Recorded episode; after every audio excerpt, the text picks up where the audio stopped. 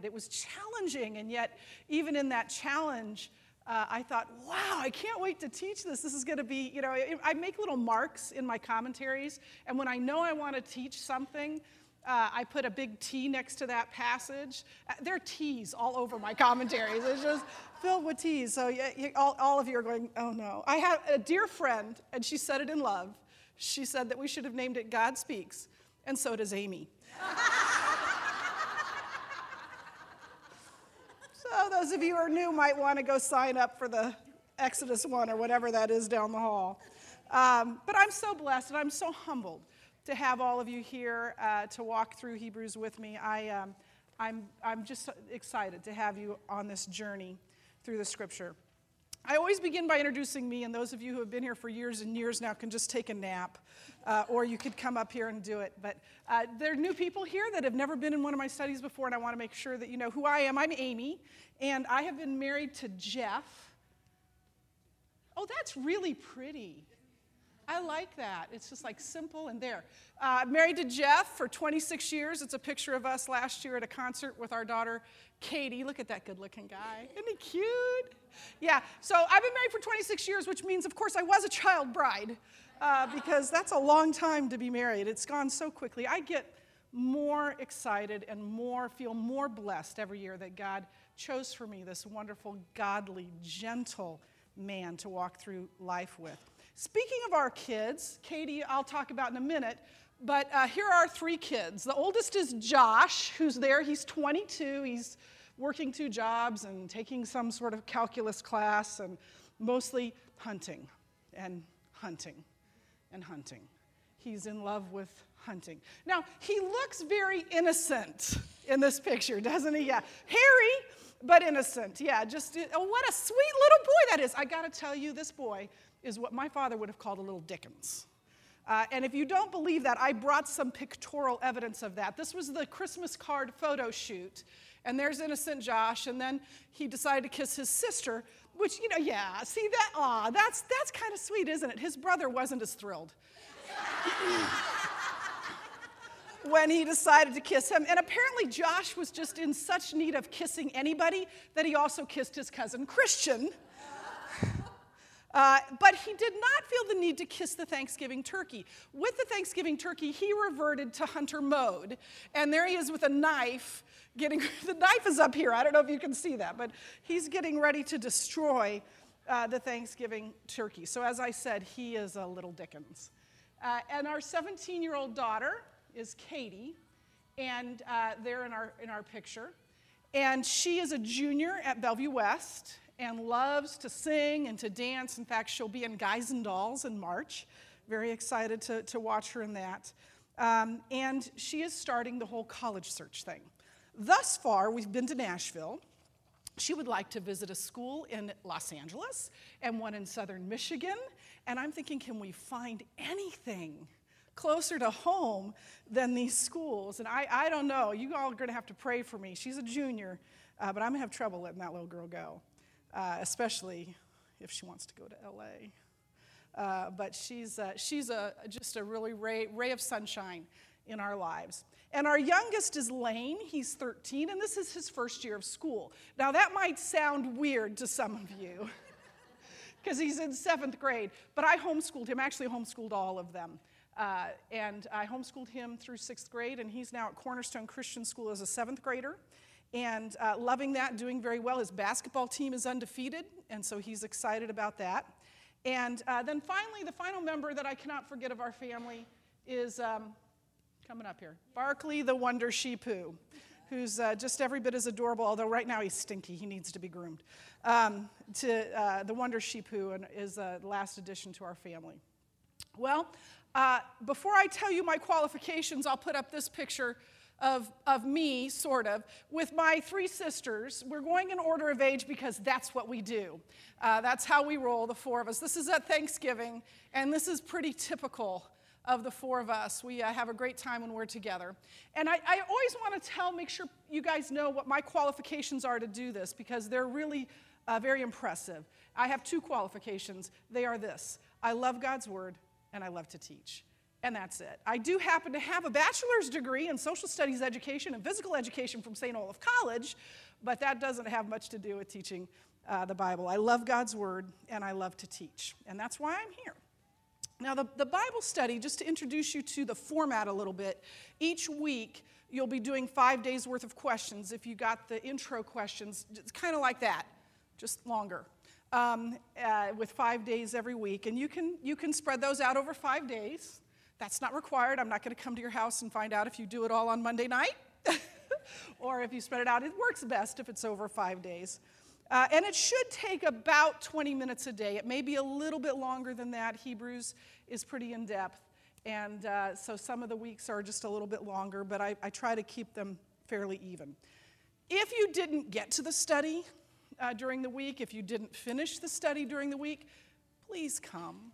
Don't feel like, oh, well, I can't go because I didn't get the study done, and they'll all look. No, nobody will look at you funny. Nobody will tell you you can't talk in small group because you didn't get the study done. Uh, we want to have you here. I firmly believe that the way you get the most out of this study is to do the study at home over five days and then, and then to come here. But really, you'll get something out of it by being just by being in your small group and learning from them and then by coming to the lecture so please still come even if uh, you didn't have an opportunity to finish the lesson there are three types of questions in, uh, in the study. Most of them are just regular questions with a number, uh, but, and some of those are pretty easy. But then there's a type of question called a thought provoker question, which I always say is a question that is intended to provoke thought.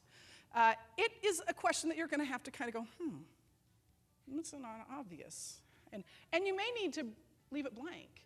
I sometimes do that, and I wrote the question. So, you know. Uh, it, it happens. And then I read the materials that I study and I went, oh, yeah, yeah, yeah, yeah, that's what I was getting at. Uh, and then a third type of question is a challenge question. And that question is one where you may need to go to outside materials. You may need to go um, to, uh, I don't know, a Bible dictionary or some sort of help, study help in your Bible to find out the answer to that. That too, you may need to leave blank.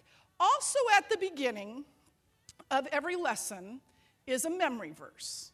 And I would like you to, to, I would like to encourage you, I would like to exhort you, a word you'll be hearing a lot of in Hebrews, to memorize those verses. I've always tried to do that gently. But here's something that I realized as I was preparing for this lecture. If y'all can memorize every one of your passwords for the computer and every word of the lyrics that come on the radio, you can memorize scripture. Uh, if you can memorize your kids' names, okay, that's hard for me sometimes. Josh, Kate, Barkley, whichever one you are, come here. No, you can memorize scripture.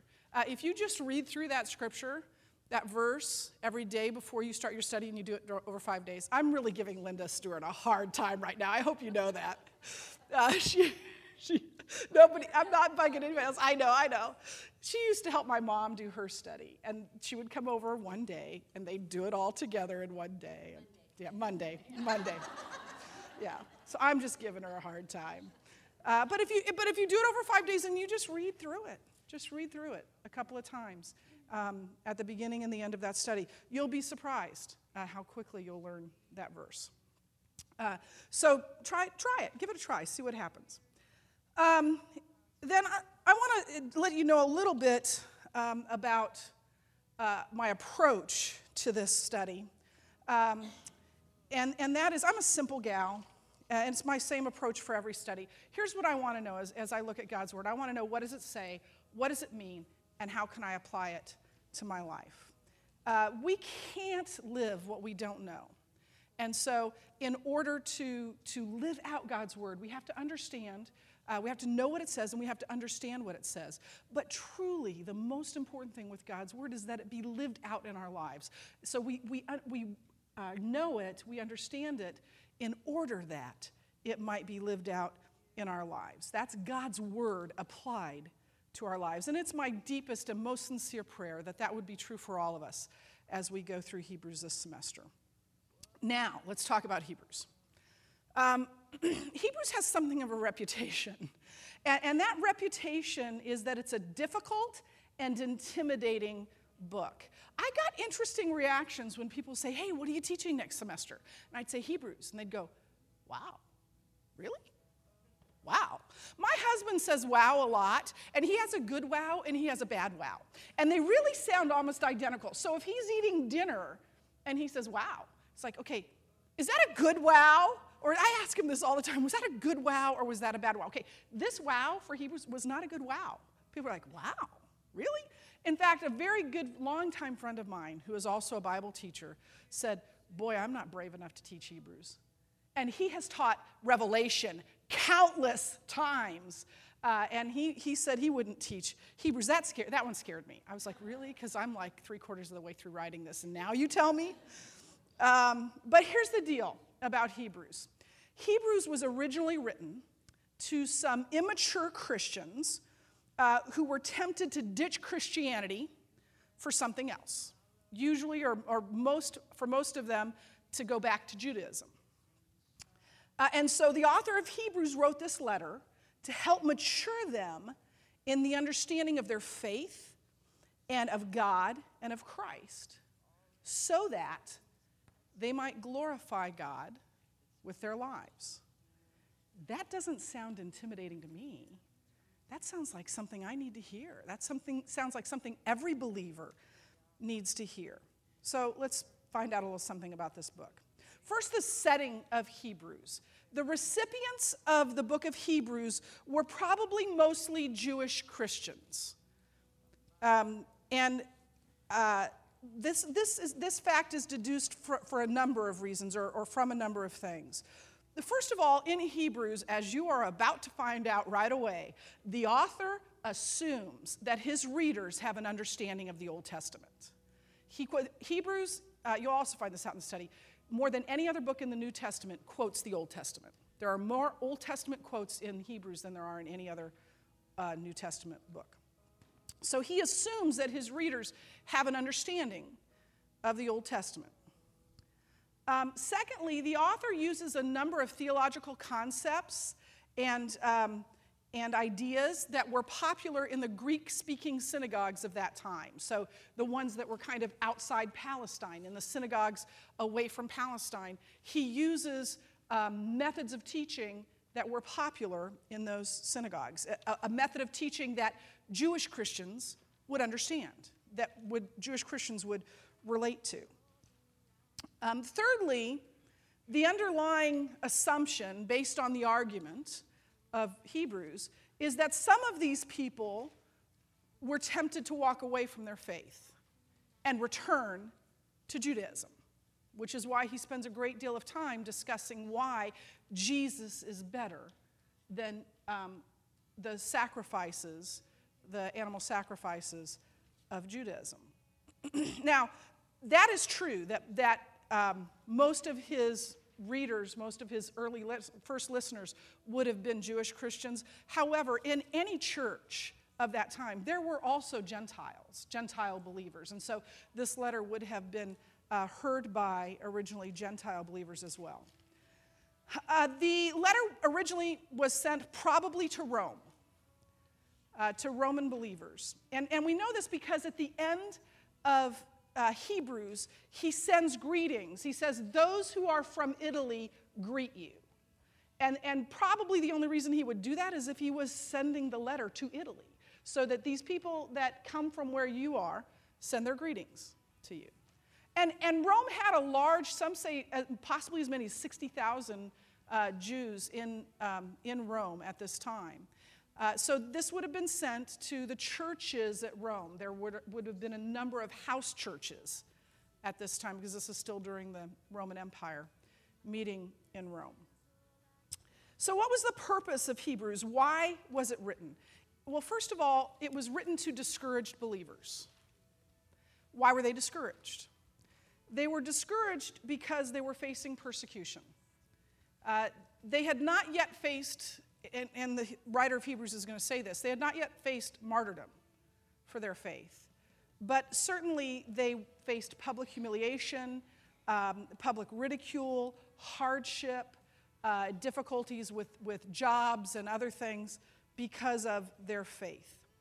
Uh, secondly, he wrote Hebrews because some were beginning to drift, or were at least tempted to drift away from the faith.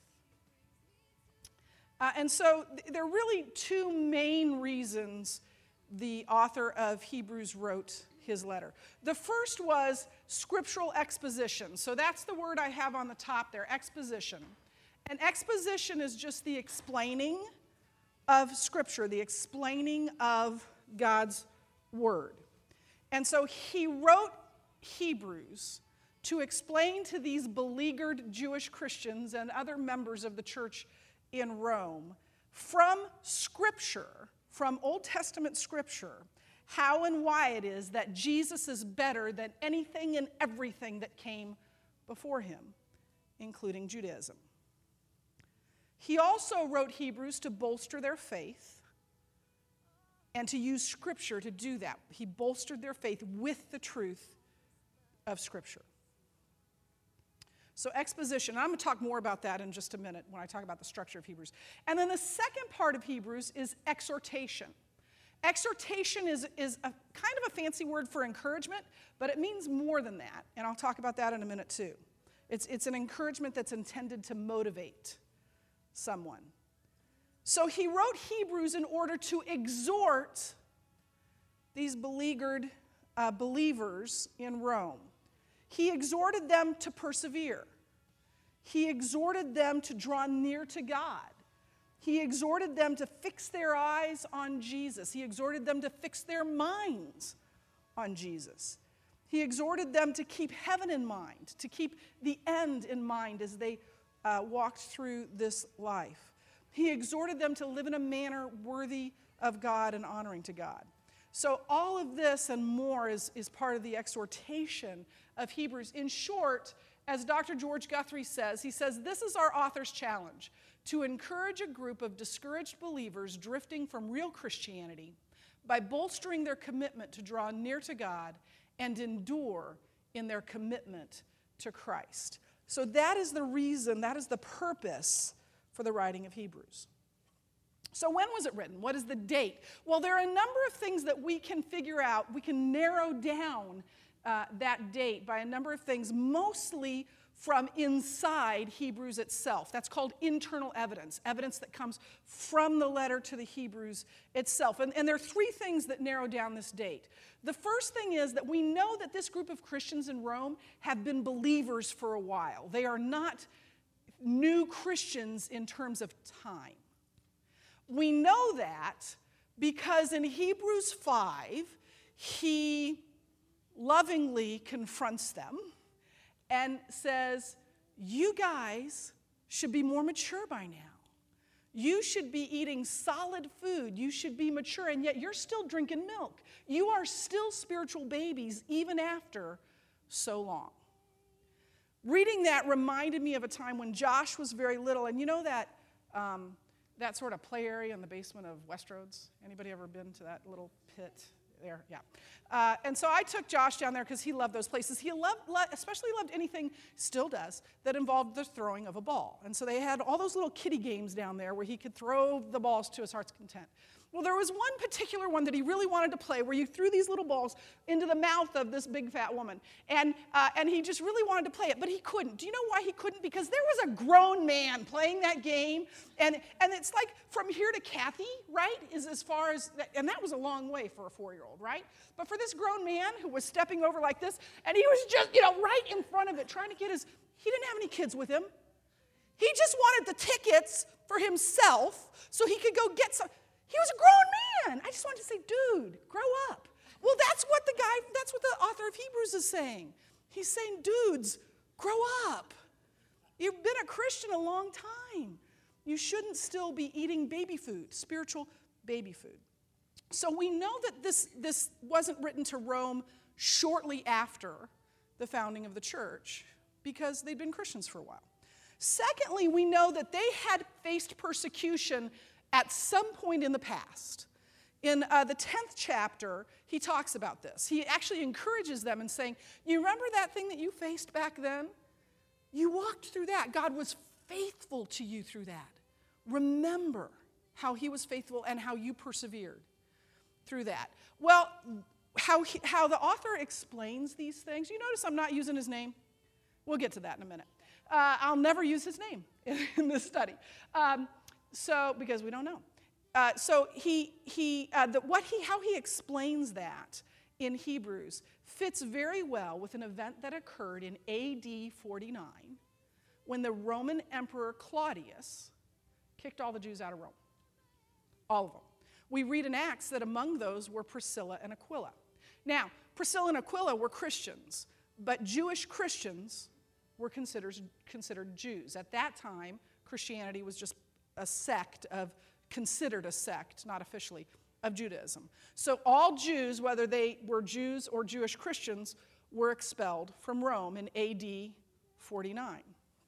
Uh, and and the, the, the sort of explanation of that time of persecution fits well with that event. So we would then deduce from that that this was written after, Hebrews was written after that, so after AD 49. Um, the author of Hebrews also tells us that their persecution had not yet reached the level of martyrdom. It would, and it did, but at the time of the writing of Hebrews, it had not yet uh, reached that level. During Nero's reign, that came to, ha- to pass. In fact, it was shortly after the famous fire. Remember, Rome burned while Nero fiddled, or Nero fiddled while Rome burned.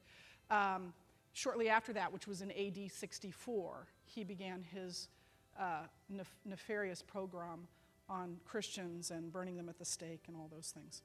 So, um, so that would then lead us to narrow this down after AD 49 and before AD 65. And, and most scholars would say sometime between AD 60 and AD 65. So in the early to mid 60s, original 60s, not like when I was born, um, uh, that this letter to the Hebrews was written. So, what is it? What is Hebrews? Because it's entitled The Letter to the Hebrews. But here's the problem. You know how in Paul's letter, the first word is usually Paul? Yeah. So, oh yeah, it's obvious, Paul, an apostle of Jesus Christ. And then he says to who it's to and greetings. Not there. None of it. It starts out in the past. God spoke uh, through his prophets. That's, that's it. It just, start, it just digs right in to the theology. So he doesn't tell us who he is. And this is a letter, but it doesn't start like a letter. But it ends like a letter. At the end, he sends greetings. He gives kind of final uh, greetings to the people and sends greetings from people and asks people to be greeted, just like the other letters of the New Testament. So it's very different. From the beginning of Hebrews to the time he sends those greetings, it reads like a sermon. Not like a letter, but like a sermon. And most theologians believe that it actually was a sermon. It began as a sermon. It was a sermon that whoever wrote it preached. And then people were like, dude, that was so good. You ought to write that down. And so he wrote it down to send to the Romans, the Roman church, and he added those greetings at the end. That's what most theologians believe. We can't know that for sure, but it does read very much like a sermon. Um, he, in fact, the author himself calls what he has written a word or message of encouragement. And that actually was a term for a sermon back in that time. And I, I really think it's helpful as we go through this to keep that in mind. I, I almost envisioned as I went through it uh, the different parts of this sermon being preached. So, the $64,000 question is for those of you who remember that game who wrote Hebrews. One of the theologians I read did his dissertation, his uh, PhD dissertation on Hebrews, and now he's written uh, multiple commentaries on Hebrews. And he said the question he gets asked most by people who find that out is So, who do you think wrote it? Uh, because nobody knows who wrote Hebrews. And, but that, oh, just because we don't know doesn't keep the scholars from arguing about it. They just argue and argue and argue about just about anything. And over the years, a number of uh, ideas have been posited, a number of guesses as to who wrote it. Uh, one of the first ideas was that Paul wrote Hebrews. In fact, the, remember, okay, I was a history teacher, sorry, just gonna have to live with it. Okay, so you remember the Roman Empire split in two, and you had the Eastern Empire and the Western Empire? The church in the East, which would now be the Orthodox churches, what we call the Orthodox churches, Angela's going, yeah, yeah, trust me, I know this. Angela's Greek, she gets this. They actually thought Paul wrote it. But in the West, they did not. It was written to Rome. Wouldn't you think that the church in Rome would have thought, would have, you know, if, if they thought Paul wrote it, that's who they would uh, agree wrote it, but they didn't. They didn't think Paul wrote it. Um, and it doesn't, I didn't believe this the first time I read Hebrews or before the first time I read Hebrews. Everybody said it doesn't read like one of Paul's letters. I'm like, oh, come on. How can something read or not? No, it doesn't read like one of Paul's letters. More than just the introduction, it just doesn't read like one of Paul's letters. Um, it reads like Paul went to seminary and then wrote it or something like that, but it's, it, uh, yeah, it doesn't read like one of Paul's letters.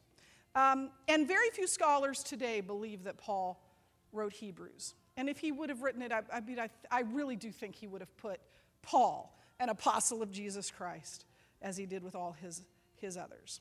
But they do believe, most scholars do believe, that it was written by somebody who either knew Paul or had been influenced by Paul because there are some threads of what they would call Pauline theology throughout Hebrews. Some people then, because of that, have said that maybe Luke wrote it. Luke traveled with Paul. Um, Luke was highly educated, which uh, this author obviously was, but he was highly educated. I'm, I'm, I'm not trying to diss anyone, Mary Jo, highly educated as a physician. Physicians are highly educated, but not necessarily in theology and this guy was highly educated in theology. Um, and so, it, you know, it's possible it was Luke, but that doesn't fit it just right. Some people have said Barnabas wrote it, who also was a travel companion of Paul. But Barnabas likely also didn't have the education uh, to do this. Probably the name that comes up most often, and the, the person that actually Martin Luther thought wrote Hebrews, is Apollos. And you'll find Apollos, and I had you read a little bit about that in the introduction, in Acts. And he does fit all of the criteria well. We know from Acts that he was a brilliant preacher. Um, we know from Acts that um, he was educated and that he was from Alexandria, all of things that were true of the author. Did I tell you those things? Oh, I'm so sorry.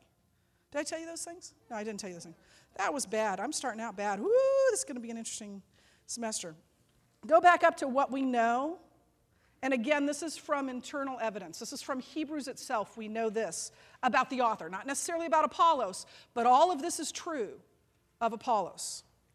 Um, we, we don't know who wrote it, the letter doesn't tell us, but we do know it was written by a, a brilliant, dynamic preacher, or at least someone who knew how to write a brilliant sermon, because this is a brilliant sermon. Uh, se- uh, secondly, we know that it was written by a person with an encyclopedic knowledge of the Old Testament. He, he throws out Old Testament passages like candy. And he didn't have, he didn't have chapter and verse. He didn't, he didn't go look it up in a concordance. He had it memorized. He probably had the entire Old Testament memorized. And he had it right on the tip of his pen or his tongue when he needed it. In fact, George Guthrie says that Hebrews reveals a mind saturated in the Word of God. Oh, that my mind would be that saturated in God's Word. We know that the author of Hebrews was highly educated, especially in rhetoric, which is speeches and, the make, and writing speeches. Highly educated in rhetoric. Hebrews has this rich, complicated vocabulary and ingenious use of different literary devices, and I'll, I'll point some of them out to you. Not all, not even many of them, but he'll take something and he'll begin here and he'll weave it together and then he'll tie it up and it'll be right back where he started. And it's just all, it's like this perfectly wrapped package like my mother used to wrap, just like she had worked for Borsheims. It's amazing as you go through Hebrews when you see him weave those things in. So he was highly educated, and based on the style of his writing and, and, the theology that he uses, some theologians believe that he was either educated in Alexandria or taught by someone who was, because Alexandria was kind of the cultural center of learning of that day. And Apollos was from Alexandria. and was educated there. We also know that uh, the writer of Hebrews was a committed and concerned pastor, writing to people that he dearly loved. So, all of those things are true of Apollos, but we really can't say, oh, that means Apollos wrote it, because they were true of other people too. And it's entirely possible that um, Hebrews was written by somebody whose name has been lost in the years. And that until we get to heaven, we won't know. I can't, actually, that's made me want to go to heaven. It's like, I want to know. I want to know who wrote Hebrews. Uh, in fact, an early church father named Origen said, Who wrote the epistle? Only God knows the truth. Uh, so we really don't know who, who wrote it. But I don't think we need to know the author's name in order to be encouraged and changed by our interaction with this sermon letter. Okay, so uh, moving on to the structure of Hebrews. There are two types of literature within uh, the letter to the Hebrews, and they are exposition and exhortation. When Mandy and I were trying to decide what to name this study, I called this the let's really scare them off title exposition. And how many would have you, you would have signed up for a title entitled or study entitled exposition and exhortation? Nobody. Yeah wilma would because she loves me that's why. Yeah i mean but but that's what hebrews is. Hebrews is exposition and exhortation. Don't let the terms scare you because they're wonderful. Um, exposition is expounding on or explaining spiritual truth. Exposition is the study of theology, it's, it's the study of Scripture, it's understanding. It's really what we do in this study understanding what it says, what it means, and how can I apply it to my life. That's exposition. And so Hebrews is the exposition of Old Testament scripture. And then, secondly, it's exhortation, which, as I told you, is encouragement, but it's encouragement intended to motivate, intended to motivate a positive response in those being exhorted. As I thought about this, I thought, okay, Hebrews, to kind of give you a current picture, Hebrews is much more Biggest Loser than it is cheerleading, okay? I've never watched Biggest Loser, but I've seen the commercials and I've seen them get in people's faces, and, and they're not just going, you know, you can do it, yes, you can, you can do it, you're the man. No, they're telling them why they should do what they should do.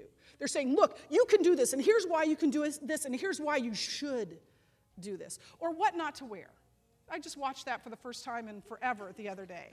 You know, and they don't just say, you can look better. No, they tell them why. I have made my sister's promise not to send my pictures in to that show. Because I don't want to know what I should wear, but I like watching the show. It's weird. But we don't have cable, so that's good because I can't, so then I can't watch it. But so they exhort. It's, it's intended, it's encouragement that's intended you, to get you to do something, to change something. And that's why this author of Hebrews has written uh, Hebrews in order to exhort them to persevere in their faith, to not uh, turn and run from their faith. Um, and so he uses scripture to let them know look, look at this. Look at this passage from the Old Testament. This is why Jesus is better than everything else. This is why we believe. This is what we believe. This is why we believe. And this is why you need to persevere in your faith in Christ. Uh, and so the, the author is going to use a multitude of different exhort- exhortations to motivate his listeners to persevere, to keep on keeping on, as my brother in law would say. So Hebrews is not so much like, a, like an outline where he says, here's reason one why Jesus is better. Here's reason two why Jesus is better. Here's reason three why Jesus is better. Bullet point one, two, and three. It's not like that. He's going to give those reasons, but it's much more like a tapestry where he weaves in exposition on Scripture, explanation of Scripture, with different exhortations in and in and out, and with examples of faith and with some really strong warnings against uh, walking away from the faith, and he weaves them all together in a tapestry, really, like a sermon.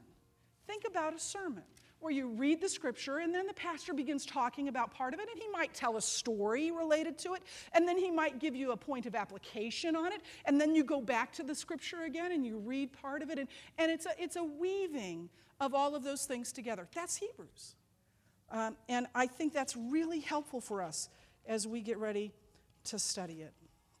So, why is Hebrews important? What makes Hebrews important to our lives? Because this is a really ancient text with weird things like exposition and exhortation in it. And you're kidding me? You did not tell me there's a bunch of Old Testament scripture in this thing, Amy, and, and all of that. And so, what makes it important for our lives here in uh, 2000, I almost said 2012, 2013?